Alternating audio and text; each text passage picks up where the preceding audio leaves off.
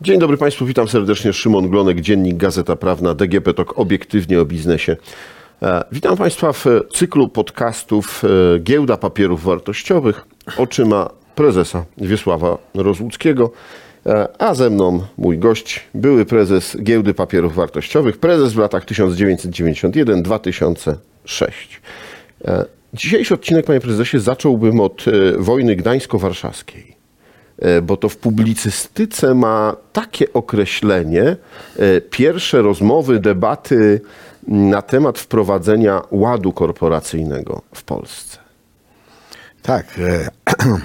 Cieszę się, że mimo zaskoczenia tym terminem, o którym nie słyszałem, e, wojna gdańsko-warszawska, ale dosyć szybko się domyśliłem, że to może o to chodzić. E, I trzeba się cofnąć do końca lat 90., e, gdzie rzeczywiście praktyki korporacyjne, szczególnie podczas e, zwoływanych walnych zgromadzeń, e, no, wymagały daleko idącej e, poprawy. E, I, I wtedy e, e,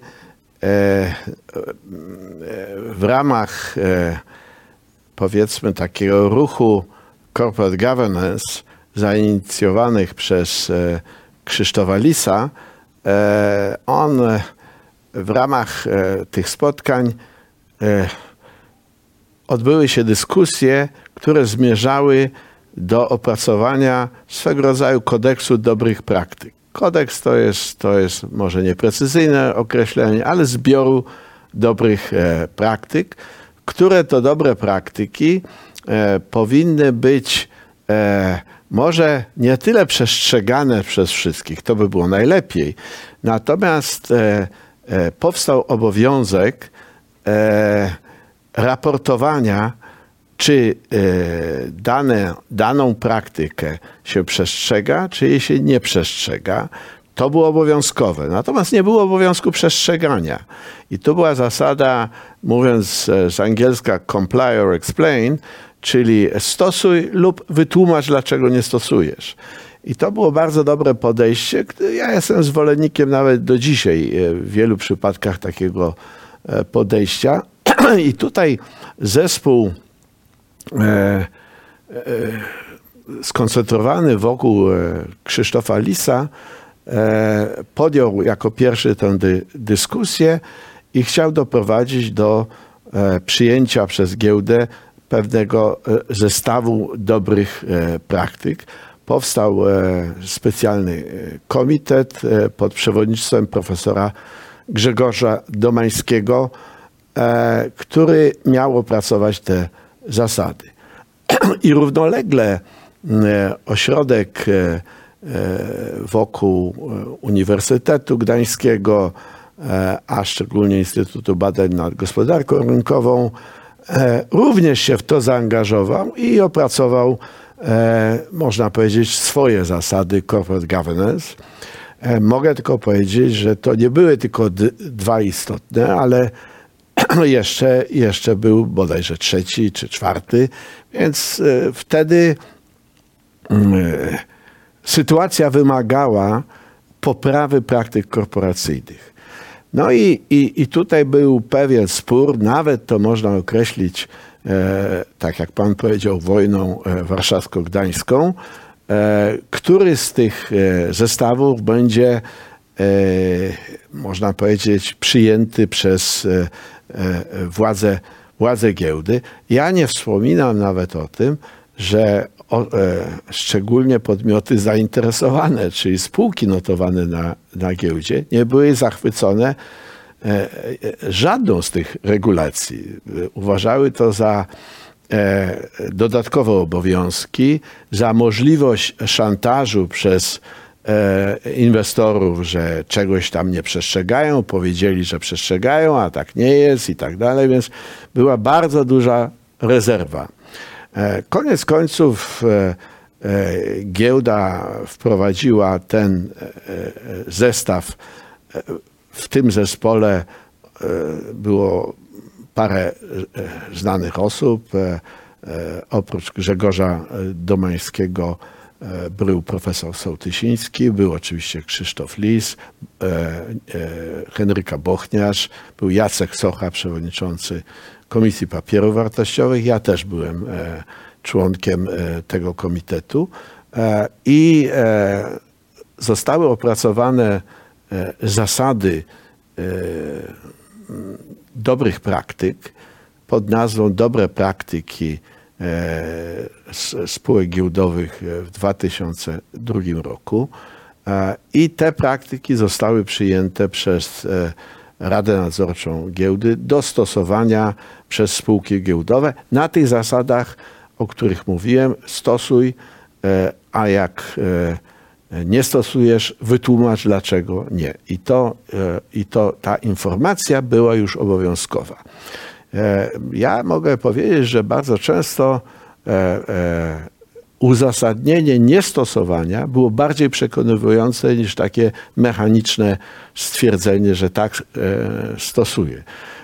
To zresztą był pierwszy w Polsce zestaw dobrych praktyk i potem wiele instytucji finansowych, niefinansowych zaczęło powielać w swoich branżach dobre praktyki danej branży. Także to się okazało bardzo dobrym podejściem Jakie do więcej, miękkiego prawa. Jakie mniej więcej były tam wskazania, jakie te dobre praktyki były e, wyszczególnione? Przede wszystkim to był taki podział, e, jak powinny się e, odbywać walne, walne zgromadzenia, że trzeba, powiedzmy, zawiadomić z wyprzedzeniem, że, że nie powinno być tak, że walne zgromadzenie jest w jakiejś odległej miejscowości, która uniemożliwia uczestnictwo większości e, inwestorów. E, obrady nie powinny być przerywane i wznawiane w nocy, jak to niekiedy bywało, tak żeby przeciwnicy jakiejś uchwały nie byli, byli nieobecni.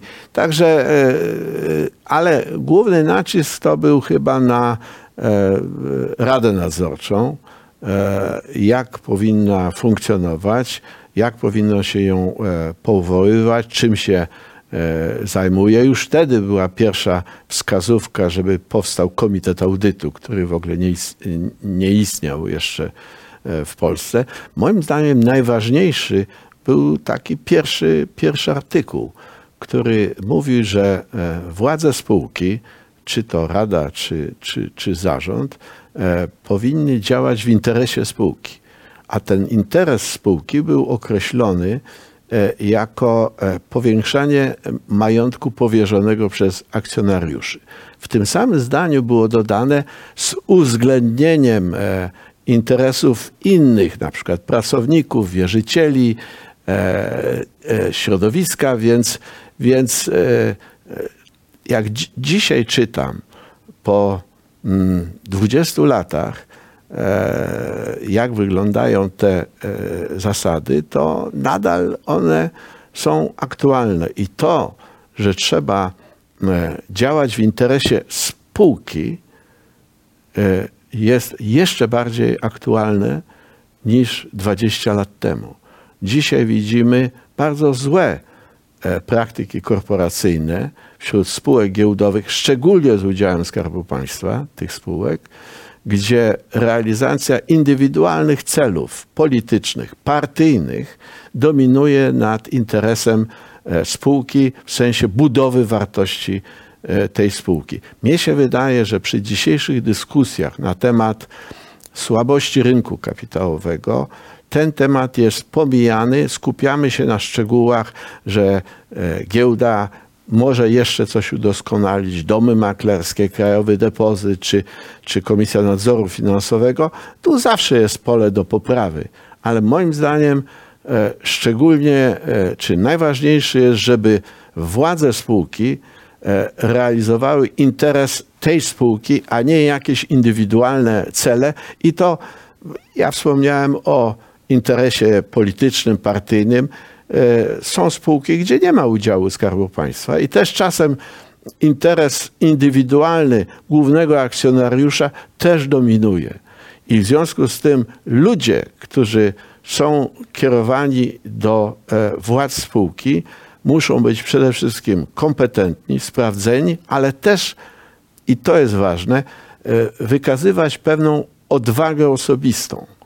Mianowicie w sytuacjach, które ja sam przeżyłem, e, gdzie jest jednak presja ze strony e, głównego akcjonariusza, trzeba się postawić w obronie tych zasad właśnie ładu korporacyjnego, gdzie dobro spółki, interes spółki e, jest na pierwszym miejscu, a nie indywidualny interes, które e, te interesy mogą być przeróżne. I nawet indywidualnych członków e, władz i głównego akcjonariusza. Na to się zwraca uwagę i do tego jest potrzebna i pewna odwaga, i no, taka niezależność sądów, E, aby, aby e, być wiernym tym zasadom. Ja nie mówię e, na zasadzie czarno-białe, bo zawsze w życiu jest pewna szarość, ale ja wolę mieć spółkę, która w 90% realizuje tę zasadę corporate governance, niż taką, która E, w 10 czy 15. I tutaj bardzo często w Polsce myślimy kategoriami wszystko albo nic. A no bo nigdy nie ma takich sytuacji. Nie. Lepiej mieć większość niż mniejszość. E, tak jak w życiu w bardzo wielu e, przypadkach. Panie prezesie, przeżył pan, i o tym mówiliśmy na samym początku, wiele rządów, wielu ministrów z różnych opcji. Tutaj trochę ten wątek chyba powrócił przy E, przy tym ładzie korporacyjnym, e, przy tych dobrych praktykach, e, że też pan powiedział, że przeżywał pan różne naciski. Było tak, że politycy dzwonili albo przyjeżdżali i mówili, że wyobrażają sobie, że giełda coś innego zrobi, albo giełda jakoś zareaguje, albo wręcz, że prezes zatrudni kogoś tam, bo szuka pracy, młody, zdolny. Wie pan, wszystko to było, ale e, można powiedzieć w tym czasie, o którym rozmawiamy, w małej skali. E, I e, mogę dać e,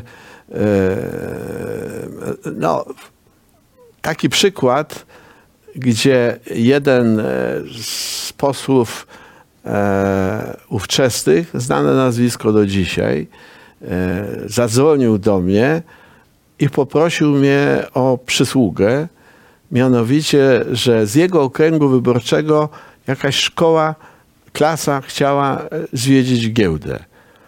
To było w naszym e, normalnym programie, więc można powiedzieć, e, zrobiłem uprzejmość. Już nawet nie pamiętam, czy osobiście się spotkałem z tą, z tą klasą, ale e, e, takie prośby polityków to sama przyjemność, można powiedzieć.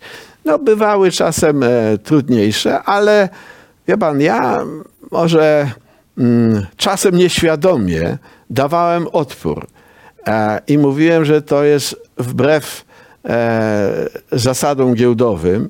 I tu mi się, ja już o tym mówiłem, udało przekonać te wszystkie opcje polityczne, że interwencje e, takie ręczne, sterowanie giełdą, wychodzi giełdzie od razu na niekorzyść, to się odbija natychmiast na notowaniach, a e, te notowania są ważne, bo jednak e, inwestycje giełdowe, z tego mało, mało osób sobie zdaje sprawę, chociażby przez fundusze emerytalne, dotyczą kilkunastu milionów ludzi w Polsce.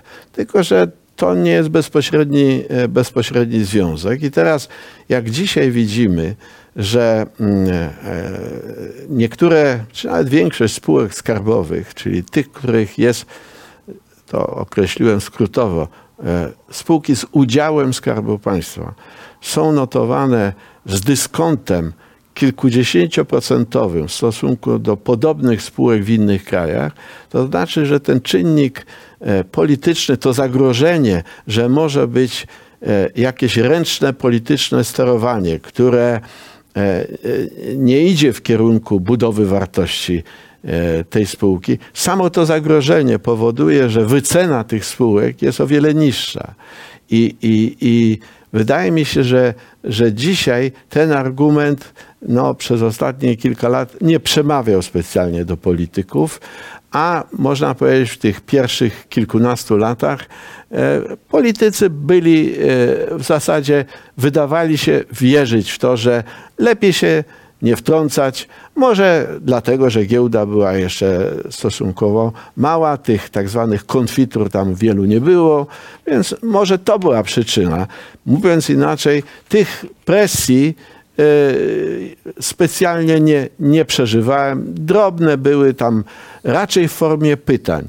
I moja odpowiedź, że na daną propozycję, że chyba to nie jest dobra propozycja, zwykle kończyła dyskusję, a nie kończyła moją karierę na giełdzie. No dobrze, panie prezesie, to przejdźmy do takich e, mm, kolejnych e, wskaźników tego, jak, jak giełda wyglądała, jak, jak przebijała. E, 2004 listopad, e, obroty przekroczyły 3 miliardy 272 miliony. E, Czy to nie był debiut e, PKO BP? Tak mi się wydaje. Coś. e, Możliwe, e, możliwe, że tak. tak. E, W luty 2005 WIG przekroczył 2100 punktów. E, Przy obrotach 1,2 miliarda tego dnia. E, Lipiec 2005 e, WIG WIG 20, przepraszam, 2100 punktów w lutym, a, w, a WIG w lipcu 30 tysięcy punktów. Czy to są takie informacje? No, później w 2005, e, w 2006 e, WIG 20 przekracza 3000 3000. punktów. Tak. I na tym, i to bym chciał, wie pan, skomentować, bo akurat wtedy kończy e, e, się mój e, pięciokadencyjny staż e, w roli prezesa giełdy, czyli odchodząc z giełdy e, w połowie 2006 roku e, indeks WIG20 przekroczył 3000. Potem jeszcze do końca roku e, e, sięgnął prawie 4000, 3900. Teraz jaki WIG20 jest dzisiaj? W, w, w tym momencie, kiedy rozmawiamy, jest około 2200. I cały rynek jest w euforii, że e, jest hossa, bo jeszcze niedawno rynek nie przekraczał e, przez dłuższy czas 2000. Czyli popatrzmy, minęło kilkanaście lat i indeks jest, e, e, można powiedzieć, znacznie niżej niż e, w 2006-2007 roku. Więc coś złego jest w notowaniach giełdowych, nie w sensie informatycznym, że jest jakiś błąd informatyczny, tylko po prostu wyceny są bardzo niskie. E, Ja już mówiłem e, przedtem, że e, to dyskonto na mm, jakby ryzyko regulacji, ryzyko narzucania spółkom innych celów. Można powiedzieć, nieporządek w prawie otaczającym e, giełdę i nie tylko giełdę. To są takie czynniki ryzyka, e, które powodują, że e, mówię to ze smutkiem, że polskie indeksy giełdowe e, są, można powiedzieć, od co najmniej 10 lat e, czerwoną latarnią w Europie. Jesteśmy albo na ostatnim, albo e, na podium końcowym e, indeksów e, giełdowych. To jest bardzo smutna wiadomość i, i, i, i dla mnie, wie pan, pierwszym kryterium e, dobrego stanu giełdy to jest wzrost notowań. Wzrost notowań. I teraz widzieliśmy po wyborach e, dwa razy bardzo silny e, wzrost. e, Dzień po wyborach e, e, i, i dzień po e, wybraniu e, marszałków Sejmu. E, To znaczy, że ten czynnik czysto polityczny ma ogromne znaczenie, bo on będzie kształtował nie samą giełdę, nie instytucję, tylko otoczenie giełdy. To jest niezwykle ważne i, i tego e, brakowało przez ostatnie, no nawet może kilkanaście, kilkanaście lat. To jest e, tak zwana, można powiedzieć, nowa nadzieja e, dla rynku, oby te e, oczekiwania, że spółki giełdowe, władze tych spółek będą budować wartość dla akcjonariuszy, więc miejmy nadzieję, że zyski się poprawią, a szczególnie wycena tych zysków, która dzisiaj jest na dosyć niskim poziomie, właśnie z tych powodów, e, o których, e, o których mówiłem. Więc, więc porównanie tych indeksów jest, jest bardzo, bardzo istotne. Tutaj ja specjalnie się skupiam na WIG-u 20, bo on dotyczy, jest tym tak zwanym benchmarkiem. E, większość indeksów e, e, na świecie to są indeksy tak zwane cenowe, które nie biorą pod uwagę wypłacanych dywidend, praw do akcji i tak dalej. Więc ten indeks nasz może być porównywalny e, z innymi indeksami. E, e, WIG, czyli ten najstarszy indeks, on obejmuje właśnie, to jest indeks typu total return, czyli wszystkie dochody, dywidendy, dodatkowe przydziały akcji itd., tak itd. Tak no, takich indeksów na świecie jest niewiele, więc ja zwracam uwagę głównie na ten WIG, WIG 20, który, jak to się mówi, od e, wielu lat nie performuje i uważam, że to, e, to jest ten mechanizm podstawowy, czyli inwestorzy e, nie inwestują na giełdzie, nie ma nowych debiutów, nie przypływają nowe, nowe pieniądze. Jak pieniądze nie przybywają, to kursy akcji są niezadowalające dla E, spółek giełdowych, nie podnoszą nowego kapitału, brak jest debiutów, o którym mówiłem, więc jest taki e, jakie, takie błędne koło, które da się rozerwać. Da się rozerwać. Jeżeli, jeżeli jakiś czynnik zewnętrzny zmieni te ograniczenia, o których e, mówiłem, to można powiedzieć, jeden czynnik będzie napędzał drugi. Musi być to uruchomiony ten pozytywny cykl giełdowy, który już wiele razy wystąpił, więc to nie mówię teoretycznie, wiele razy to widziałem. Czyli można powiedzieć, że dzisiaj, e, kiedy to nagrywamy, listopad 2023, e, to jest takie nowe otwarcie, to jest szansa na to, że ta zmiana polityczna, e, inwestorzy uwierzą w to, że że na giełdzie znowu może się coś wydarzyć? Dzisiaj inwestorzy tak łatwo e, nie wierzą. Mnie się wydaje, że, że mu, muszą być pewne kroki podjęte, które będą wskazywać e, decyzje, już nie zapowiedzi, decyzje, że e, nowe władze będą patrzeć na giełdę inaczej. Będą starać się, żeby ta giełda funkcjonowała jak należy i, e, i będzie przyzwolenie na to, że e, akcjonariusze będą mogli oczekiwać od władz wszystkich spółek zaangażowania w budowę wartości e, dla, dla akcjonariuszy. Jeżeli tego typu dowody się pojawią, to mnie się wydaje i dowody się pojawią, kursy zaczną rosnąć, to samo to wpływa na zainteresowanie i generuje e, dodatkowy popyt. E, no dobrze, ale wracając do tego 2005-2006, to jeszcze e, dla porządku tylko powiem, że w lipcu 2005 uchwalono ustawę o obrocie instrumentami finansowymi, o ofercie publicznej i warunkach wprowadzenia instrumentów finansowych do zorganizowanego systemu obrotu oraz o spółkach publicznych, o nadzorze nad rynkiem kapitałowym. E, to było dla Pana istotne, czy, czy już te zmiany prawne w tym momencie nie były aż tak angażujące prezesa i po prostu przyjmował je Pan jako no, kolejne e, usprawnienia, czy kolejne wytyczne, które trzeba realizować? Chyba tak. Wie pan, jednak e, e, na początku rynku można powiedzieć, byłem człowiekiem do wszystkiego i również e, nie tylko do organizacji giełdy, prowadzenia giełdy, ale również do e, regulacji, legislacji. Tam miałem e, zawsze mm, opinię doradczą.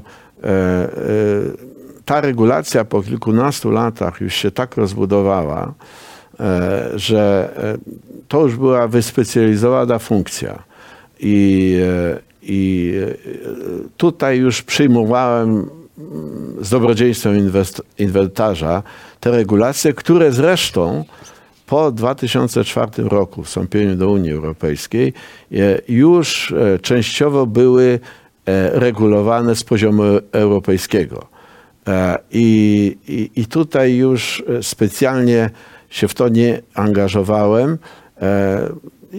Nie sądzę, żeby tego typu re- regulacja e, tworzyła jakieś e, nowe możliwości, byty. Może z wyjątkiem jednej rzeczy, tego rynku, który powstał, e, rynku New Connect, e, z mniejszymi warunkami dopuszczeń. No mogę powiedzieć, że ten tak zwany rynek równoległy, on, on zawsze istniał, od, prawie od samego początku na giełdzie.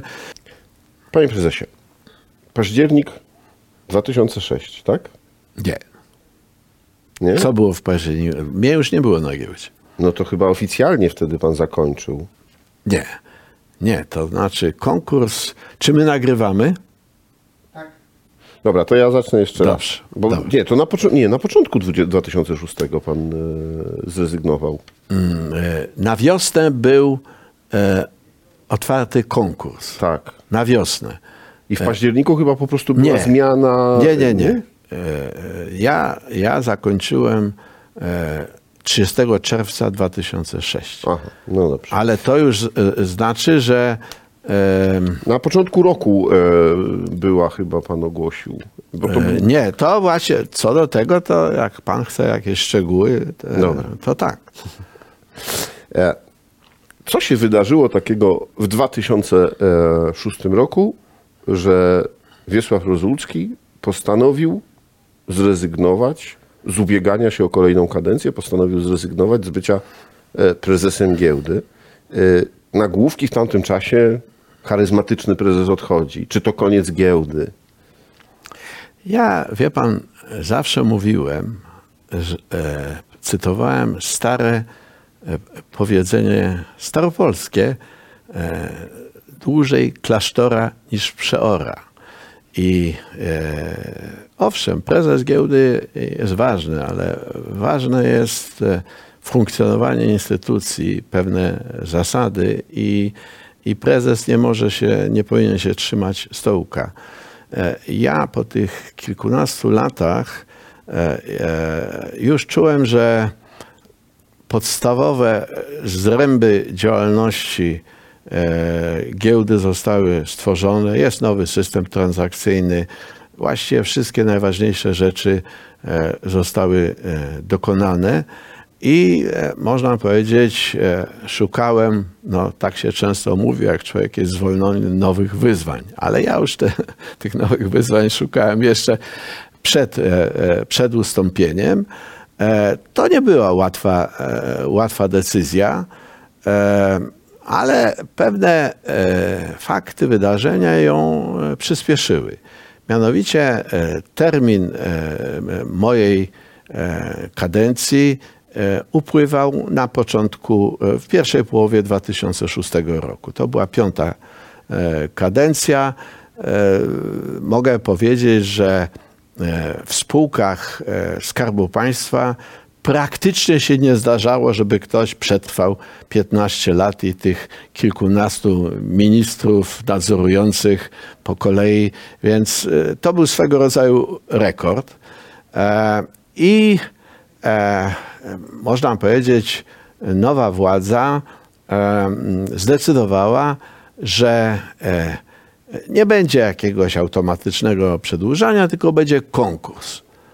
Konkurs. I moja pierwsza reakcja była taka, jak najbardziej jestem gotów stanąć do konkursu. Zawsze lubiłem e, wyzwania, ale zacząłem pytać e, e, moich odpowiedników na innych giełdach, czy u nich jest to samo. I odpowiedź była nie. Dobra praktyka jest taka, że jeżeli prezes się nadaje, to zostaje na kolejną kadencję. Jeżeli chcemy zmiany, to mu mówimy dziękuję, dostaję odprawę i e, otwieramy konkurs na nowego. A u nas było tak, że jest konkurs i e, pan, panie prezesie, też może wystartować w tym konkursie. I wtedy sobie pomyślałem, no. Czyli tak, nikt nie powiedział, że nie chcemy już z panem nie, nie, pracować? nikt nie powiedział. Nie, nie, nikt nie powiedział. Pan też może wziąć udział w tym konkursie. I e, ja sobie pomyślałem wtedy tak, tej praktyki na Zachodzie nie ma. Mm, coś mi się tu zaczyna nie podobać. I e, jak pan pyta o prywatne reakcje, sobie pomyślałem tak. No, ja jestem e, w małżeństwie wiele lat, ale wyobraźmy sobie, że ktoś wyjdzie z takim pomysłem. Minęło, droga żono, czy drogi mężu, 10 lat. E, było jak było. E, zrobimy konkurs, może znajdziemy kogoś lepszego, ale ty też możesz wystartować. Jak nie znajdziemy kogoś lepszego, to ty zostaniesz, prawda? Troszkę to jest takie, e, wie pan, powiedziałbym, mm, może być upokarzające nawet. I ponieważ już się nosiłem z tym planem, to po początkowych moim akcesie, po zbadaniu i pewnej refleksji, powiedziałem, że jednak nie wystartuję w tym konkursie nie wezmę udziału. Zresztą miałem taki, e, można powiedzieć, kontakt telefoniczny e, z wiceministrem e, skarbu, e, który, e, no, można powiedzieć, z którego wywnioskowałem, że może czynnik merytoryczny nie będzie miał takiego znaczenia w tym konkursie. Ale to nie była główna przyczyna. Główna przyczyna była taka, że skończyła się moja kadencja, nie zostałem odwołany, nie przystąpiłem do nowego e, konkursu e, i, i, i prezesem został Ludwik Sobolewski, który przedtem był wiceprezesem Krajowego Depozytu Papierów Wartościowych. Dałem mu w prezencie na koniec mojej kadencji, a początek jego, dałem mu taki złoty róg na szczęście, żeby mu szczęście e, dopisywało i można powiedzieć przez wiele lat tak było. Więc, e, więc odszedłem, a, a tu jeszcze była e, bardzo ciekawa koniunkcja. Mianowicie 2006 rok to była 15. rocznica założenia giełdy. I zrobiliśmy, planowaliśmy to jeszcze kilka miesięcy przedtem, bardzo dużą imprezę na, na takich błoniach, placu przed siedzibą giełdy, gdzie była to e, no, dosłownie wielka feta. E, nawet e, firmy giełdowe które były poproszone o zrobienie swoich stanowisk, jakieś tam cuda niewidy powymyślały, można było balonem w górę lecieć. W trakcie tej całej imprezy był e, na bieżąco e, taki stalowy byk montowany, gdzie każdy mógł przynieść tą lutownicą tam tego byka zrobić. Ten byk do dzisiaj stoi e, w holu e, giełdy. On był e, w trakcie tej imprezy budowany. Był koncert Karpiela Bułecki, ja dostałem pas góralski, także cała ta impreza była planowana, piękna impreza, najpiękniejsza w całej historii giełdy, to, to każdy to potwierdzi, była planowana jako 15 rocznica, a okazało się, że to jest jakby impreza pożegnalna, prezesa. pożegnalna, także wie pan, mogę powiedzieć, że e, e, życzyłbym każdemu prezesowi takiego odejścia jakie ja miałem. Więc, więc e, nie mam żadnych tutaj ani, e, e, ani pretensji. Sam zrezygnowałem, miałem piękne pożegnanie, a można powiedzieć parę lat później zostałem poproszony do Rady Giełdy i No, o to chciałem zapytać, bo okazuje się, że ta przygoda z giełdą się nie skończyła. 2013-2016 przewodniczący Rady Giełdy w Warszawie. Tak jest. Wtedy, e, no, można powiedzieć, e, tutaj mi, mi tak niezręcznie o tym e, mówić, bo to troszkę się wiązało, mm, wiązało z, z działaniem, można powiedzieć, pozamerytorycznym mojego następcy, ale wtedy było takie zapotrzebowanie na e, przywrócenie wiarygodności e, giełdy e, i zostałem poproszony o, o wejście do, do rady, a potem o e, e, przewodniczenie tej, e, tej rady. E, Można powiedzieć, e, z tych e, na pierwszym posiedzeniu było bardzo ryzykowna decyzja o wydaniu sporych pieniędzy na udział e, bodajże 30% w takiej zagranicznej giełdzie Acquis, e, która przez parę lat nie performowała i było ryzyko utraty tych pieniędzy. Na szczęście potem ta giełda się odbiła.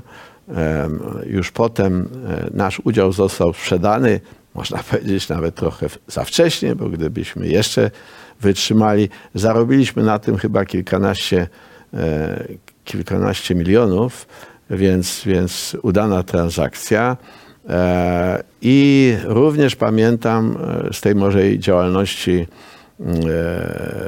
w Radzie Giełdy kolejną wersję dobrych praktyk, gdzie ja już wtedy byłem e, członkiem rad nadzorczych innych spółek i miałem, e, e, można powiedzieć, nie inny punkt widzenia, ale inną perspektywę ze strony spółek. I wtedy w tym projekcie, który potem został wprowadzony w życie, moim zadaniem głównie było tonowanie tych wymagań. Czyli e, w każdej sytuacji, gdzie był jakiś bardzo e, ambitny cel dla władz spółki, to starałem się e, wprowadzić taki niuans, że dla mniejszych spółek może być nieco niższy wymóg i, i to zwykle, zwykle przechodziło. No i, i, i potem, potem już samo pożegnanie e, z giełdą, gdzie też można powiedzieć na początku 2016 roku e, dostałem taką elegancką propozycję, e, że mogę sam zrezygnować. E, No i jakoś powiedziałem, że szczerze mówiąc, jakbym sam zrezygnował, to może by ktoś e, doszedł do wniosku, że coś tam mam za uszami, zrezygnowałem.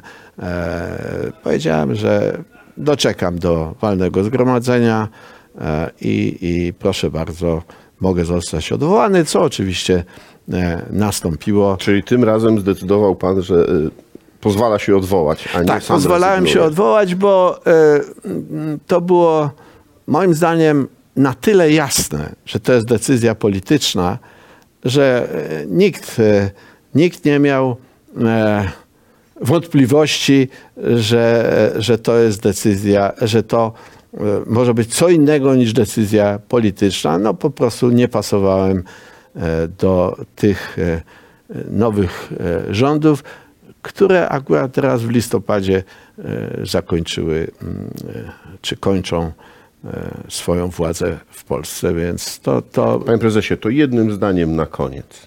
Gdyby dzisiaj zadzwonił telefon, albo jutro, no, y, za, pewnie w grudniu bardziej, bo musi być nowy minister skarbu, e, i zaproponował, czy wróciłby pan na przykład do Rady Giełdy? Pan, e, na pewno nie do zarządu giełdy e, i e, do rady, wie pan, się zastanawiam, ale chyba nie na przewodniczącego. To znaczy, y, mnie się wydaje, po pierwsze, nie aspiruję do tego, nie zabiegam. To jest na, na 100%.